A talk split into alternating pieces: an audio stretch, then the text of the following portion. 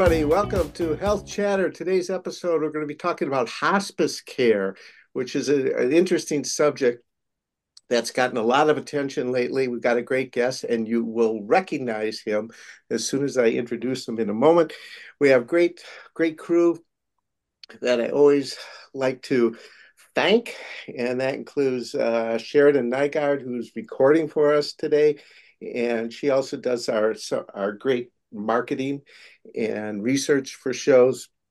We have Maddie Levine Wolf, and also Sheridan works with her, and Deandra Howard. She works with them, and Aaron Collins. They all do great research in the background. It gives the research, by the way, for everybody, gives Clarence and I an idea of what we should be talking about on all these shows. So thank you to all of you. Matthew Campbell is our production guru who puts together all the shows, gets them out to you, the listening audience, and then of course there's there's Clarence Jones, who's um, my trusted colleague and co-host for the show. We have a good time doing these shows and enjoy getting them out to you, all of you out there. So thank you to all of you. In addition, Hue-MAN Partnership is our sponsor for all the Health Chatter shows.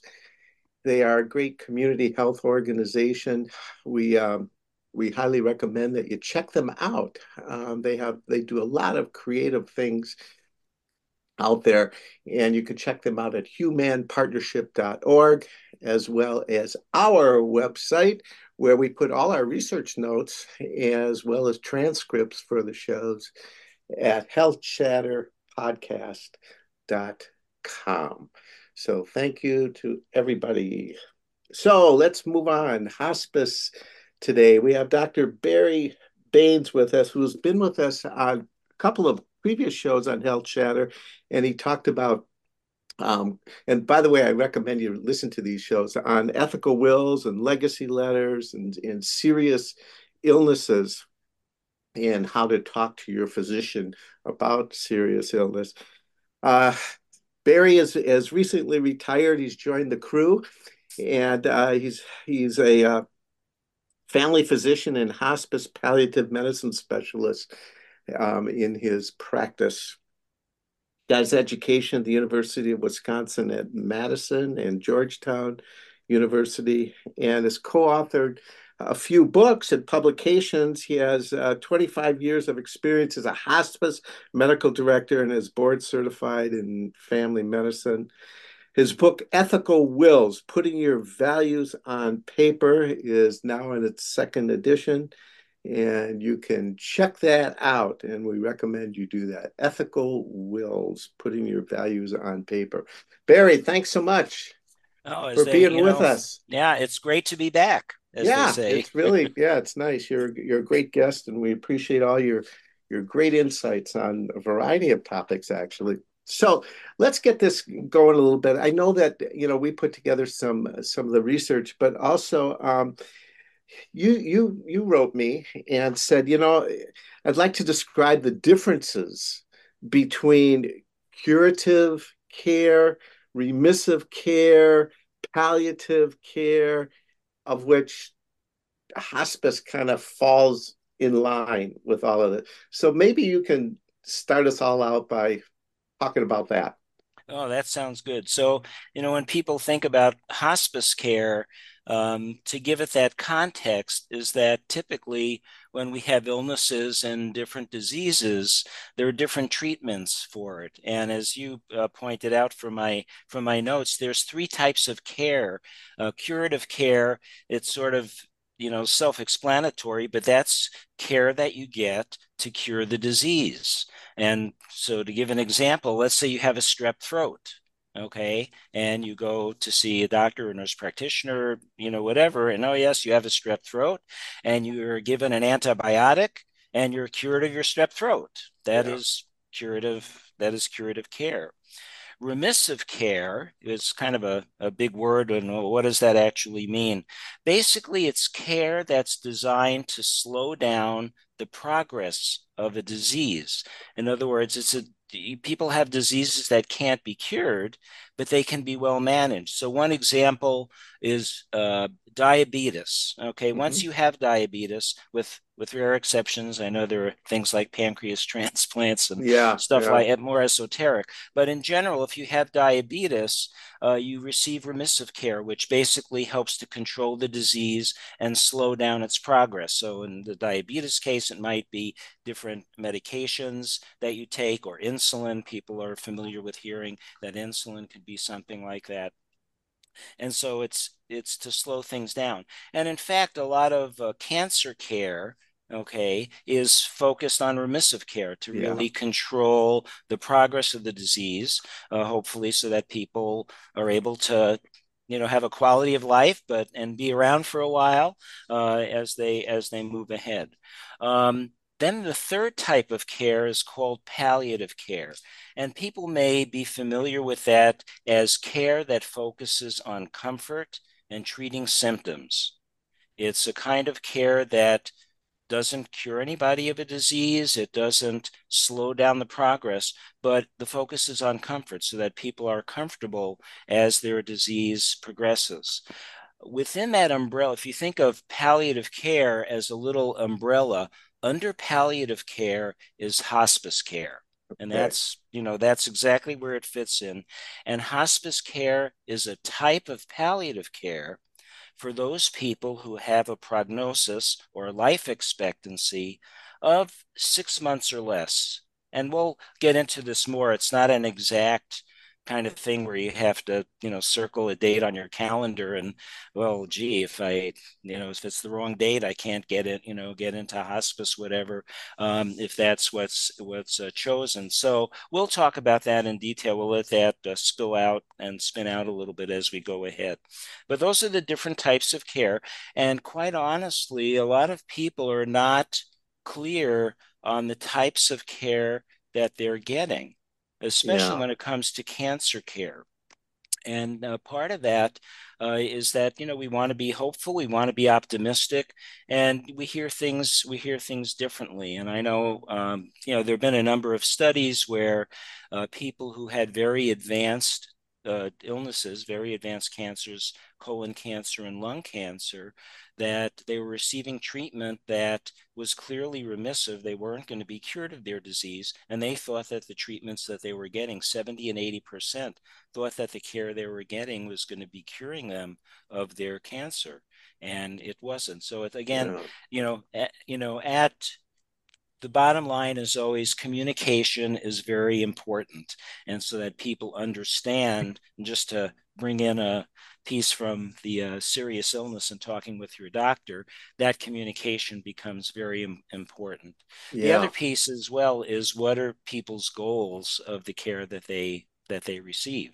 And that's again is another conversation um, and we did cover a, a bit of that last time.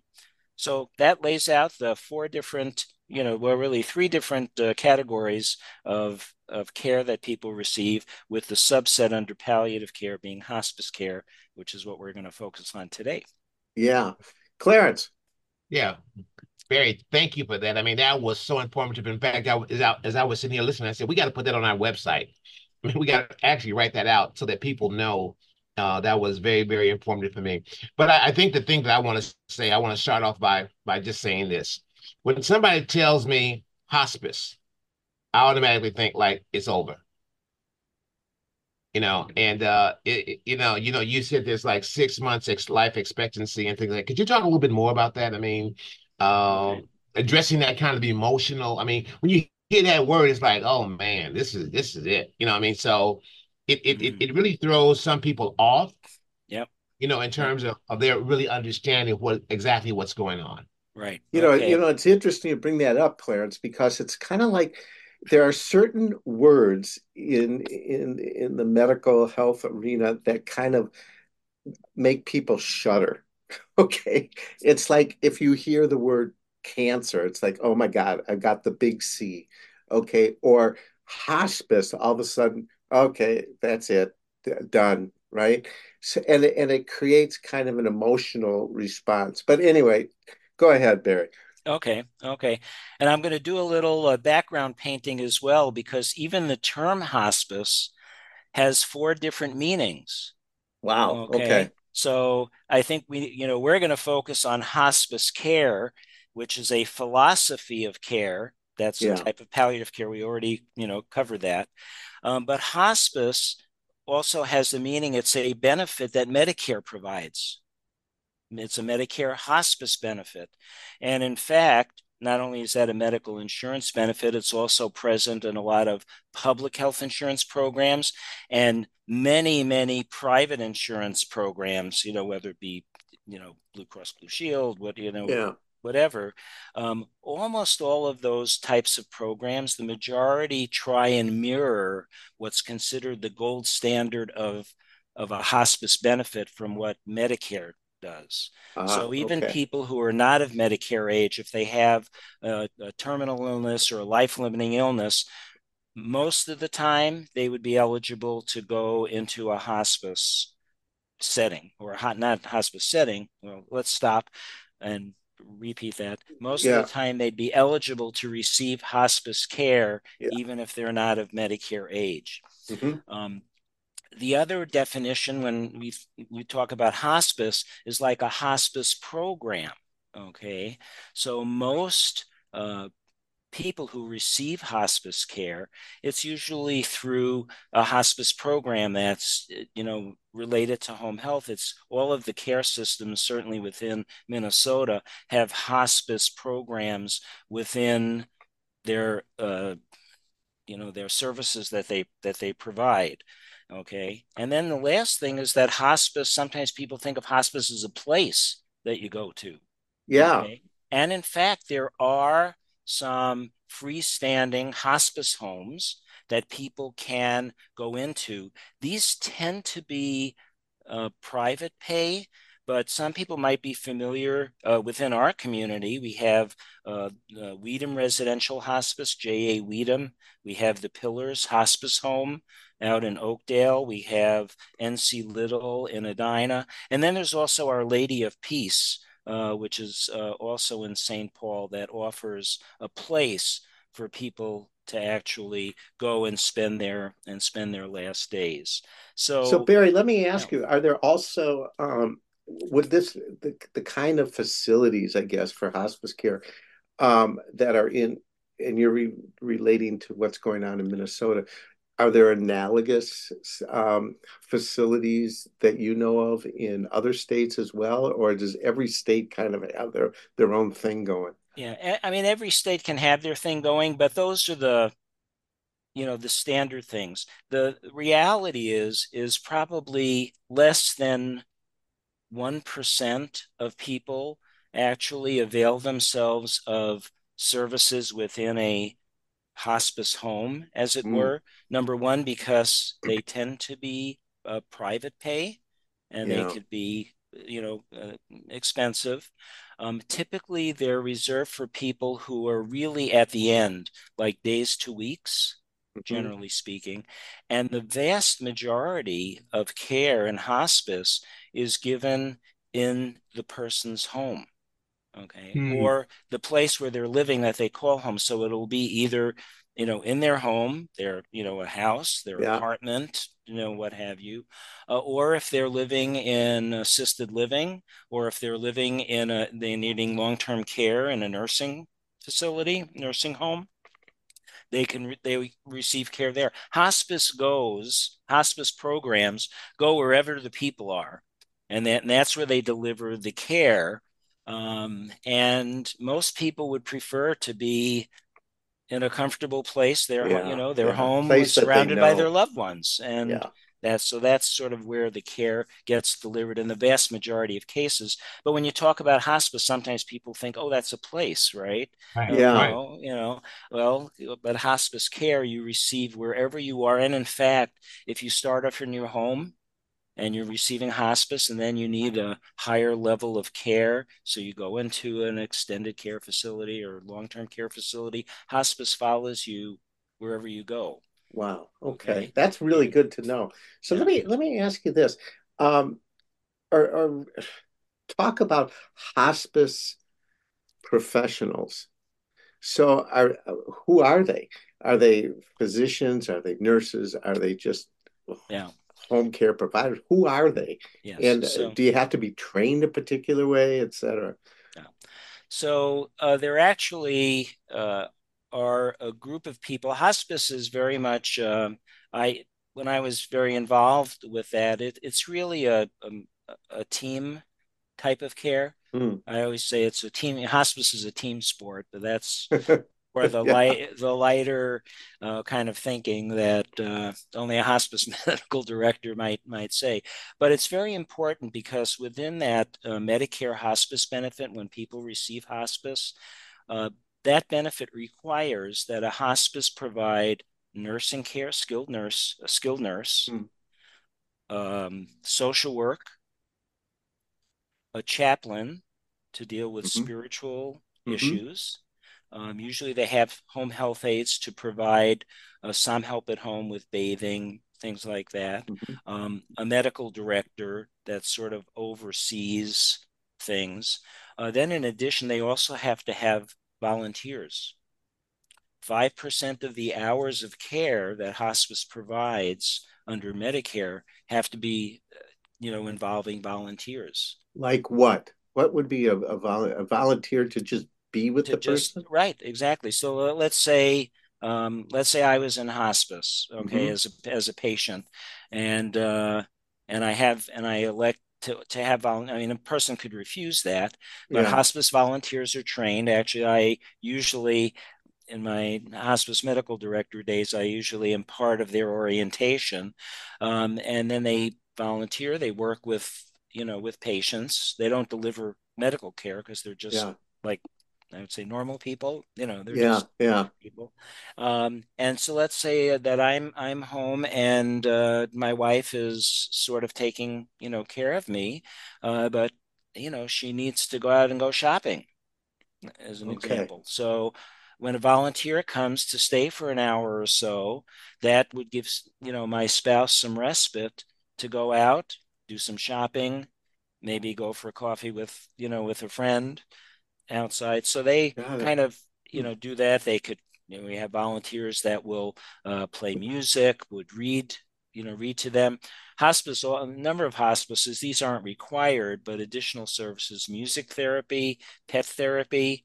So imagine that they, I don't know if Murphy or Riker would meet the criteria uh, for that, but but a lot of people, you know, they really connect with animals. Yeah, and yeah. there's a a lot of hospice programs have you know what's called pet therapy you know yeah. for hospice you oftentimes the music therapist uh, will also you know sort of get a twofer and and cover you know not only the the music that they bring. And that's very important because uh, you know really it's soothing for the soul. You know you have Absolutely. music that you like you know have a, a dog who hops up on your bed and just sits there and you could you know pet them. And that make that mm-hmm. does make you feel feel better. Better. So the array of services that you can get from hospice there there are quite a you know quite so where do these just for instance where do hospice volunteers get trained uh, i mean the, i, I kind of perceive hospice. it as a neighbor could yeah. be a neighbor that comes in and you know just spends time right, with right. you but so t- they aren't so necessarily trained yeah typically what happens the vast majority of people who become hospice volunteers mm-hmm. not surprisingly are people who had a loved one who was in hospice mm. and the care that they receive hospice requires that if you did have a loved one in hospice, you had to wait a year before you could apply to be a hmm. hospice volunteer. Interesting. Okay. Hmm. But the vast Clarence. majority, yeah. Yeah. Are, yeah. have that experience. So, yeah, no, I really, I really, I'm really learning a lot again uh, from the work that you're doing. But how long does hospice care last? Mm-hmm. Uh, I mean, you know, you you mentioned that you know Medicare, Medicaid. I mean, is there is there a certain period where people are in that in that category called hospice care? Yeah. So the way the benefit works again, it's designed for people who have a life expectancy of six months or less. The reality is we don't, you know, we really don't have a crystal ball on that. Okay. And it's not like, oh, your six months is up, so you can't be in hospice anymore. The way it's set up is for under Medicare, there's uh, benefit periods that they call. So the first benefit period is three months. So the person gets enrolled in hospice and three months, you know, goes by. And then if they still, at that time, after three months, if everyone agrees that given the likely course of their disease, their prognosis is six months or less, they can be recertified. And then there's a second benefit period of three months. Okay, so that gets you the six months. Here's where the math gets just a little bit, it changes a little bit. At the end of six months, once again, the patient comes up for recertification. Okay, they've been in hospice for six months. Has their disease been progressing while they've been in hospice? Have they been deteriorating or, you know, sort of, uh, you know, going going downhill basically?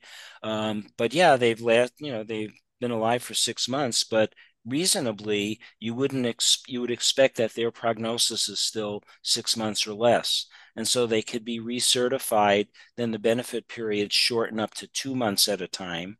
And those require the medical director making a visit to the patients wherever they are and and agree because the medical director is the one who has the magic of signing the paper that says i recertify you know John Doe as being appropriate for hospice for another two months.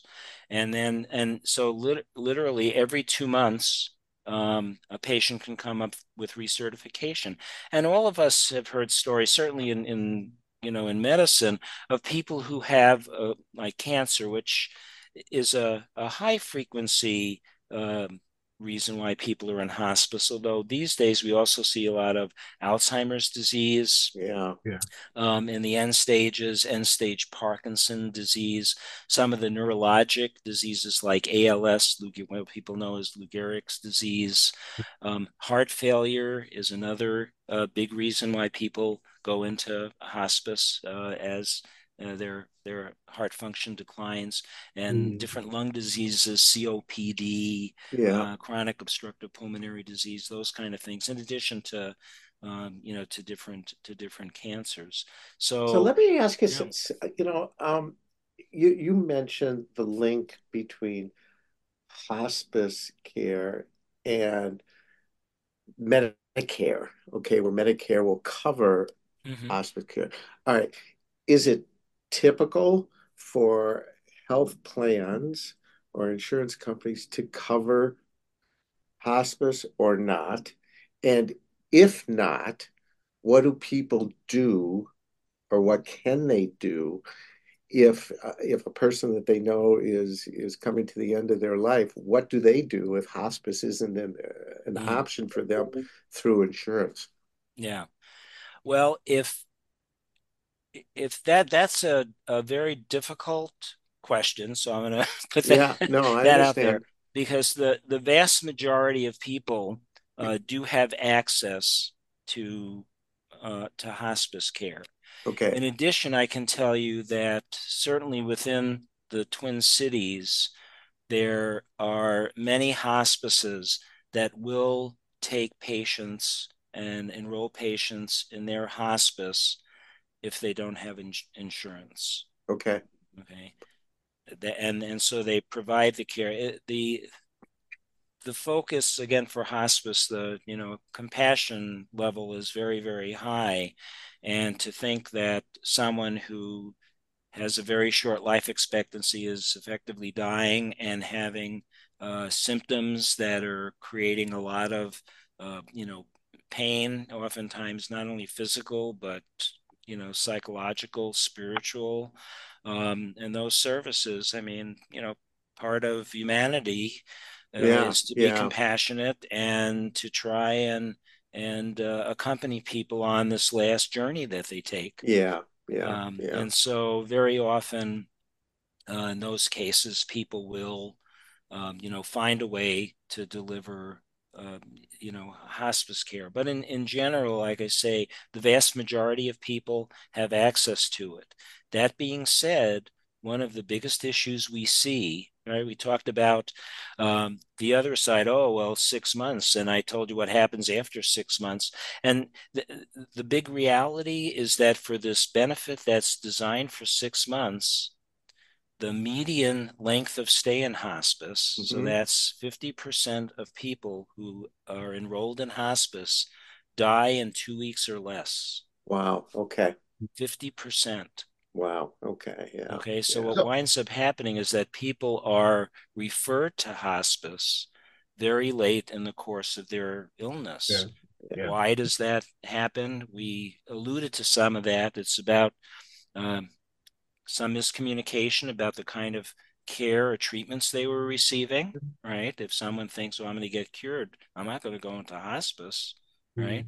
Because, hosp- you know, typically when you go into hospice, uh, the focus is just for symptomatic kind of medications and treatments and things that uh, oftentimes, uh, if it's not comfort focused, if it's designed to slow the disease down, usually that's not something that's covered. So Barry, let me let me ask this question. Mm-hmm. You know, as you're talking, I'm thinking about uh, the individual that's getting the hospice care. What about the families or the caregivers around them? Yeah. I mean, what kind of information is being provided for them, or yeah. you know, so they can um, yeah. deal with it. And do it, yeah, can deal with it and deal with it. I mean, I mean, is there is there a, a gold standard? Is there a uh, is there requirements from the organizations that you know that there are certain things that they should be providing to the families because that's tough for everybody. Yeah. Well, this is actually, Clarence, that is such a great question because many people think that if you're getting hospice care, that you're going to have hospice care providers in your home 24 hours a day. Yeah.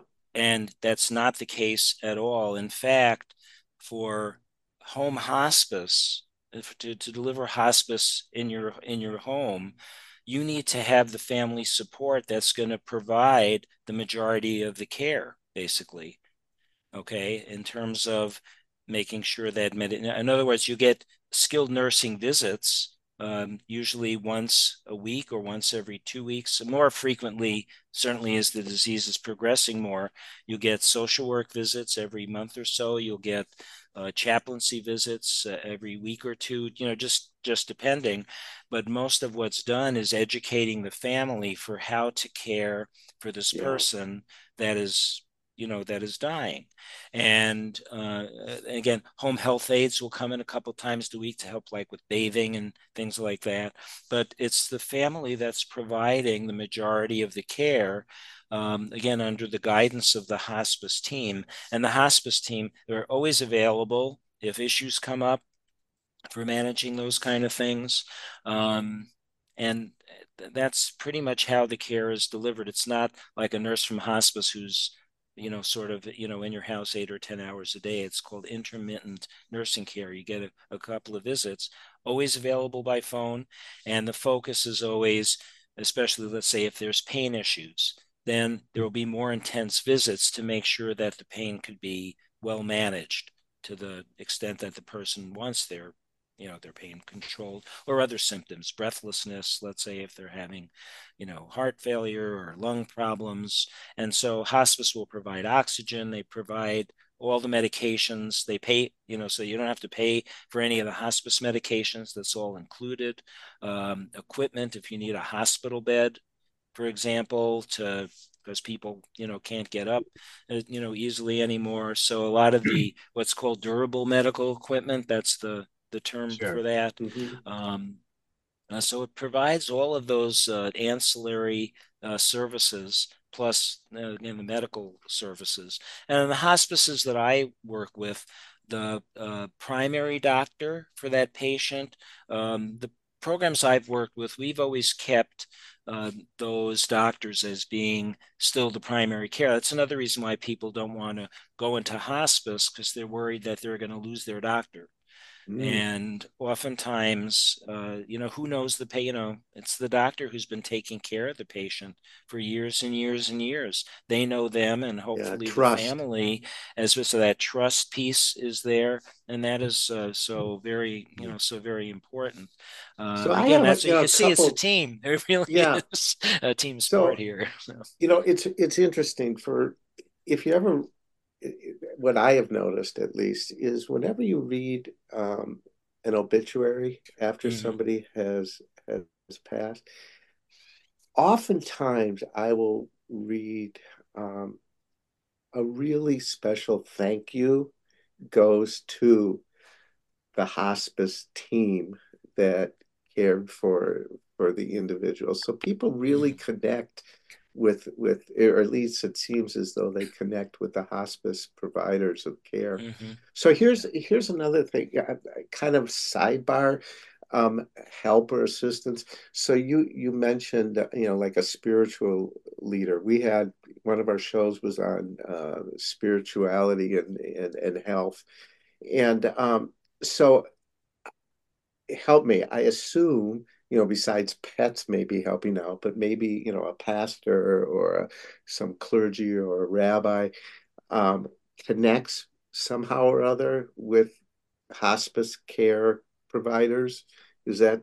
Well, they're actually hired by hospice. There are chaplains that are required. Chaplains themselves, okay. okay. To to be, and I mean, chaplains or clergy, however you want to yeah right term yeah. that they are part of the uh, of the integral hospice team you can't be a medicare certified hospice if you don't have chaplaincy services as part of your hospice program and do they are they trained as well or yes. are they just who they are as rabbis no, or pastors most of most of the most of the uh, chaplaincy that mm-hmm. are in hospice have special training that focuses on die, you know, dying on people who yeah. are dying and dealing yeah, with yeah. with their you know with their issues. Um, and uh, you know, even though they may be from a particular denomination, it it's they take people where they're at. Hmm. And you know, we certainly try if someone um, let's say real you know let's say is muslim needs an imam um, the chaplains, you know, they have their network. yeah, right. No, you know, in the community. Yeah. So, or if it's a, a, a, Jewish patient who wants a rabbi, um, mm-hmm. Uh, you know, or a Catholic person wants right. a priest or a Protestant yeah. wants a, you know, they yeah. reach out to help. The other reality again is that people are connected to their church, okay, in a you know generic mm-hmm. sense their right. house of worship they're, right. they're connected yeah. to that and and hospice again reaches out if you've been uh, in a religious um, you know setting with you know whether it be minister you know priest rabbi imam yeah um, you know you sort of want to continue with that and hospice let you know makes the connections to let that happen because oftentimes those people again they know the patients they know the families and uh, so we try and keep everybody in the loop as much as either the patients and their families and those providers uh, would want to to be doing that. Does that yeah. Yeah get, yeah. Get yeah. Clarence. So yeah so so barry you you i think you mentioned that the medium stay in in uh, hospitals like two weeks yeah, the median. That's so fifty percent or less die right. in in two weeks or less. Yeah. Wow. Wow. My question to you is this, and you talked about the fact that sometimes people come in at the later stages of the disease. Do you think people do not utilize hospice because of the cost?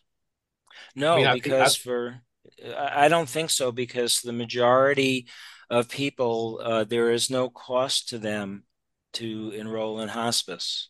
But do they know that? I mean, I mean that's that's the question. Do do they know that? I mean, because a lot of times, because people are are unaware. Mm-hmm. That's why I think this program is going to be so helpful.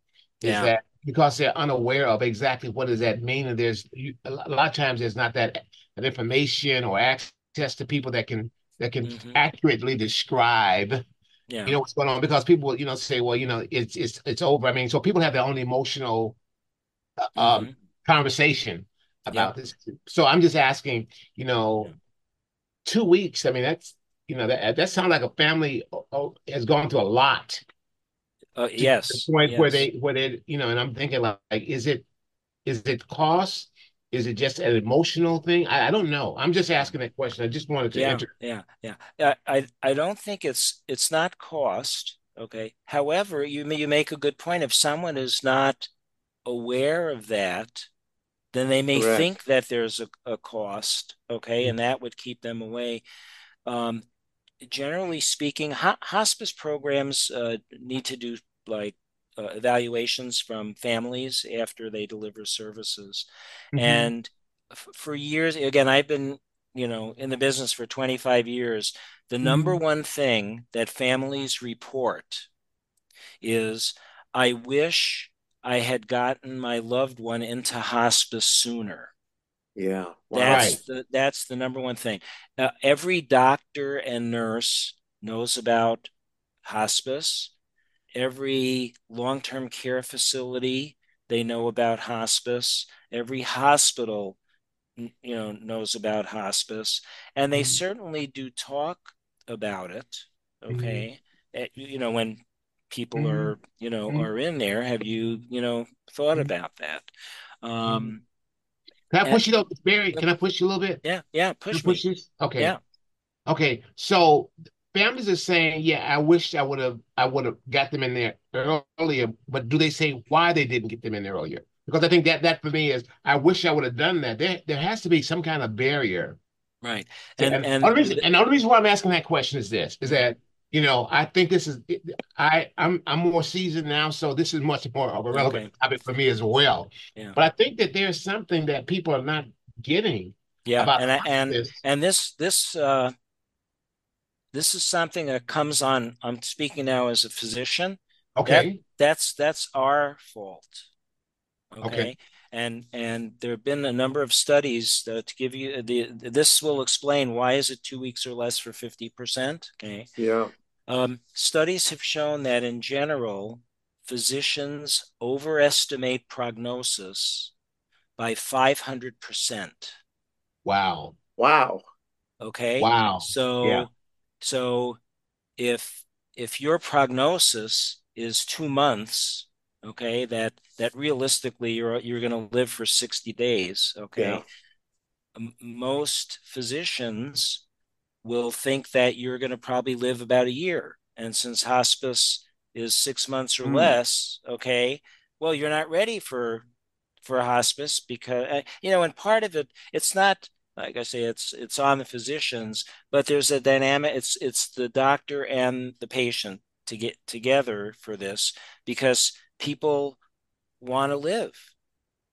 But but right? but is it? You know, yeah, so it's but, a hard it's a hard conversation yeah, to yeah, you know to have. But that's one of the things. So in fact, one of the things that has been done in, for hospice is to get doctors to think if they have any patients like if you say do you have any anybody that you know is going to die in six months or less you know mm-hmm. well if you overestimate by so much you almost have nobody who, who meets that criteria but mm-hmm. we changed the the question we, we call it the surprise question doctor do you have any patients where you would not be surprised if you opened the paper in the next year and saw their name in the obituary hmm. that they had passed. Wow. Wow. And once you, that's a very different, because six months or less, well, I'm just a doctor, you know, I'm not God. I don't, you know, I don't know. I don't know the end. But, but, but, but, generally speaking, do you know what I mean? You say, would you be surprised yeah. if,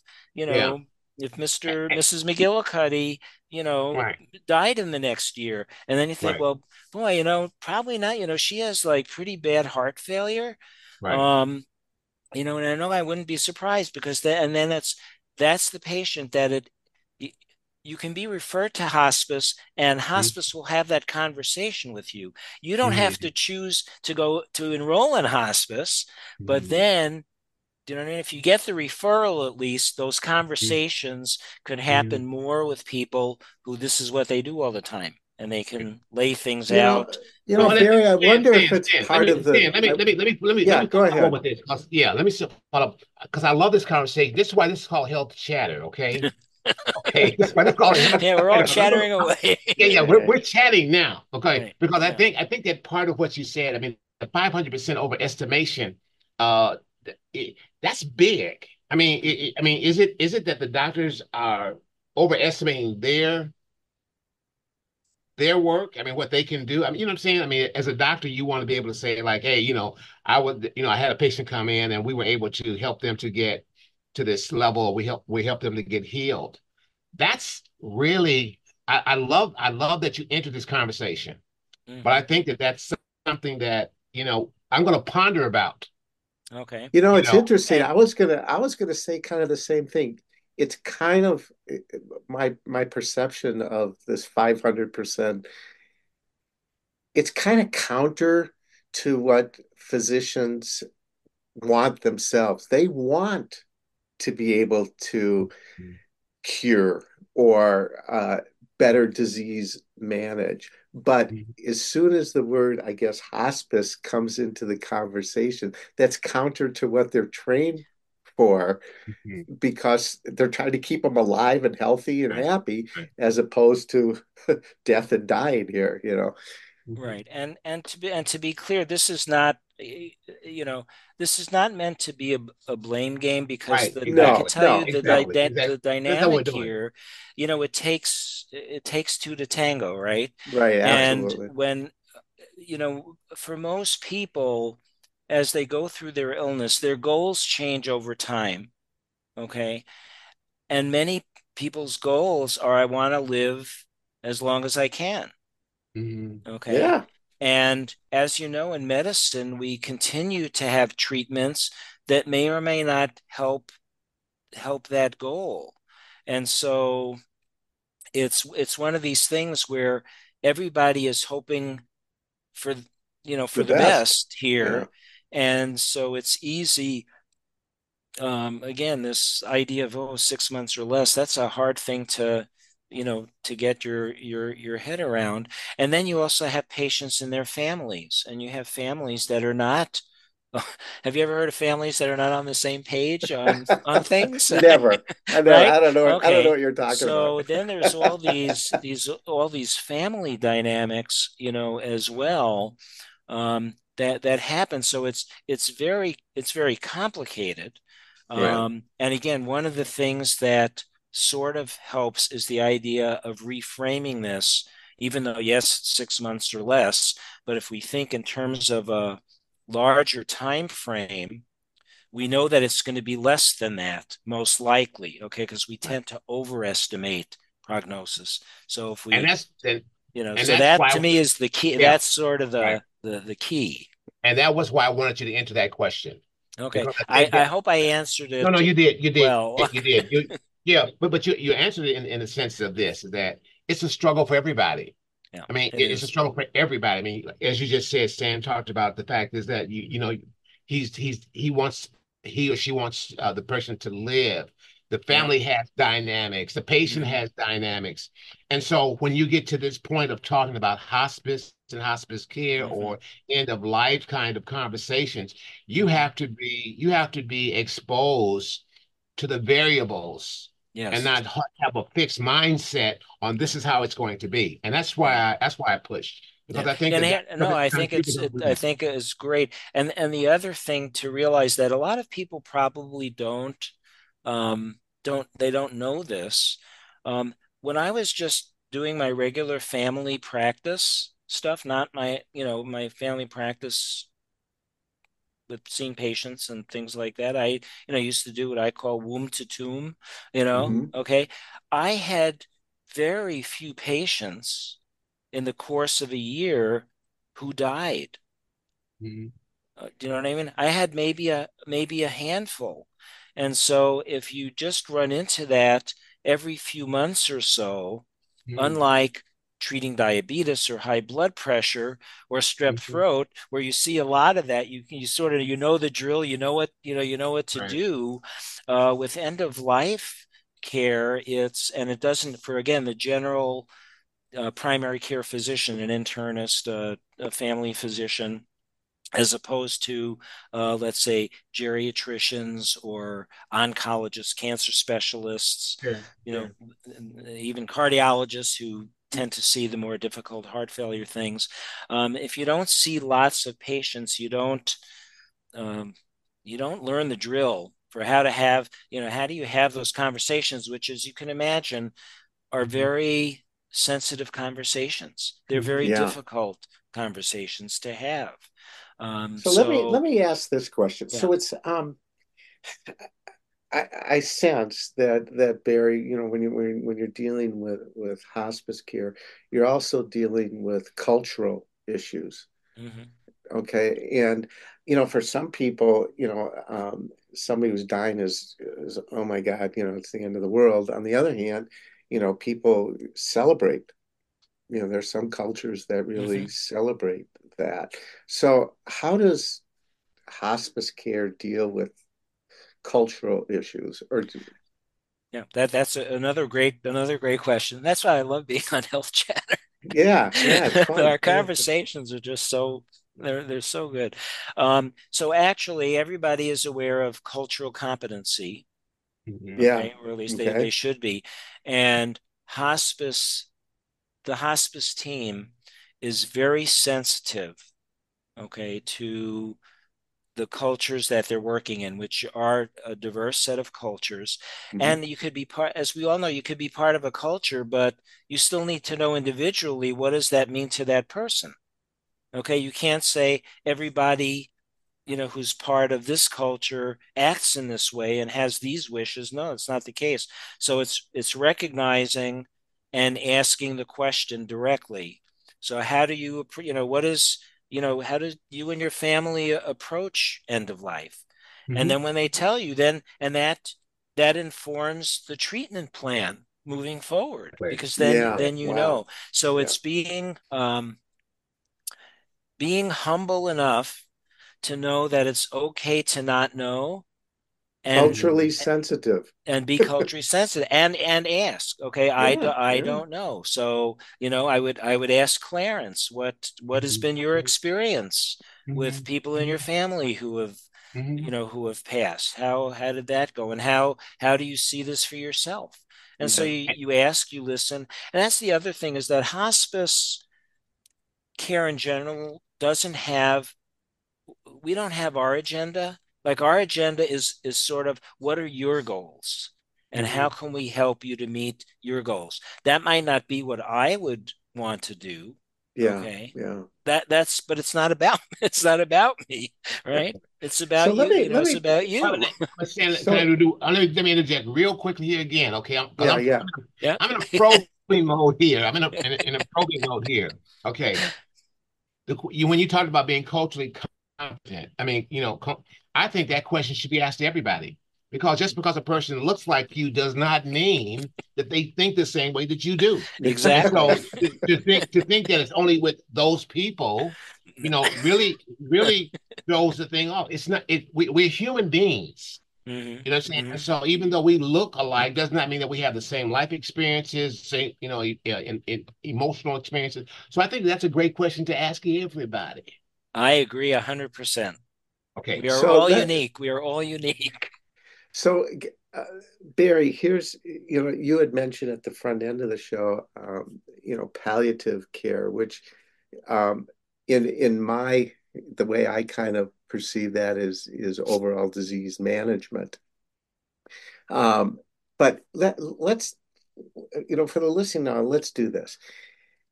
Somebody's in the hospital. A loved one is in the hospital, and um, and they're not doing well and it's eh, eh, end of life is coming. Take us a little bit step by step in order to connect everybody to hospice. Okay so like use me. I'm in the hospital and i'm dying. Okay what would what would healthcare providers do for me and for my family in the hospital to step by step to connect me? Who connects me to hospice, for instance? Okay, well, if you're in if you're in the hospital, yeah, okay, um, probably it would be either your attending physician, your doctor, okay. or the nursing staff. Mm-hmm. Okay, they may have have the conversation with you a little bit, like you know, Stan. Um, really, we we just uh, there really is is not uh, anything more that we can do at this point to slow down the way your disease is going.